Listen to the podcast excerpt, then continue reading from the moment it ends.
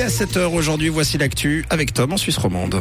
Bonjour Mathieu, bonjour à tous. Les primes maladies font l'actualité. Ce matin, la hausse généralisée des tarifs a conduit un grand nombre d'assurés à changer de crèmerie. Plus d'un million de personnes avaient changé de caisse au début de l'année 2023. KPT sort grande gagnante de cette situation avec 195 000 nouveaux assurés, un record. Jamais une caisse n'avait connu une telle croissance du nombre de ses membres. Elzana et Assura, en revanche, ont perdu des clients. Rappelons que cette année, la hausse des primes a tutoyé les 6,6% au niveau national. Cette augmentation pourrait se poursuivre l'année prochaine.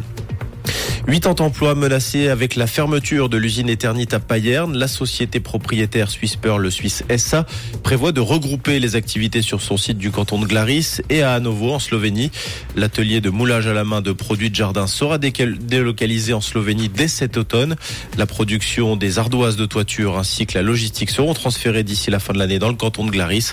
Une vingtaine d'emplois sera conservée sur le site payernois pour l'organisation et la vente de la distribution pour la Suisse romande. Suisse Miniature a été ravagée par d'impressionnantes chutes de grêle. Une centaine de maquettes a été endommagée à cause de grêlons de la taille d'une balle de ping-pong qui se sont abattus sur le Tessin. Le plus grand musée miniature en extérieur de Suisse reste néanmoins ouvert le temps des travaux de reconstruction.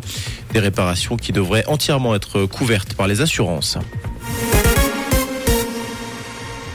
La chaîne française C8 condamnée à payer 300 000 euros d'amende pour des insultes proférées par Cyril Hanouna, l'animateur star de la chaîne, s'était violemment attaqué à la maire de Paris, Anne Hidalgo, en direct lors de l'émission Touche pas à mon poste. Cette nouvelle sanction du régulateur des médias intervient quatre mois après une amende record de 3,5 millions d'euros, toujours à cause de l'émission Touche pas à mon poste. Étape cruciale aux États-Unis, la Chambre des représentants s'est prononcée favorablement cette nuit en faveur d'une loi visant à relever le plafond de la dette.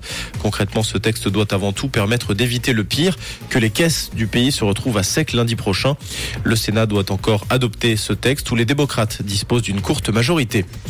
La finale de l'Europa League, nous parlons de football, a été remportée par Séville hier soir aux dépens de l'AS Rome. Victoire au tir au but, 4 à 1 pour les Sévillans qui cueillent un septième trophée en autant de finales disputées sur la scène continentale. Pour ce qui est de la Champions League, la finale aura lieu le 10 juin prochain. Elle opposera Manchester City à l'Inter de Milan. Rouge, l'info revient dans une heure. Merci Tom, très belle matinée à tous et côté ciel un temps ensoleillé sur toute la région avec des températures douces en journée actuellement compte 10 degrés à la côte aux Fées et à Fleurier et 13 degrés à Grandvaux et du côté d'Épaisse avec un ciel plus couvert et orageux dès la mi-journée et toujours cette bise au programme.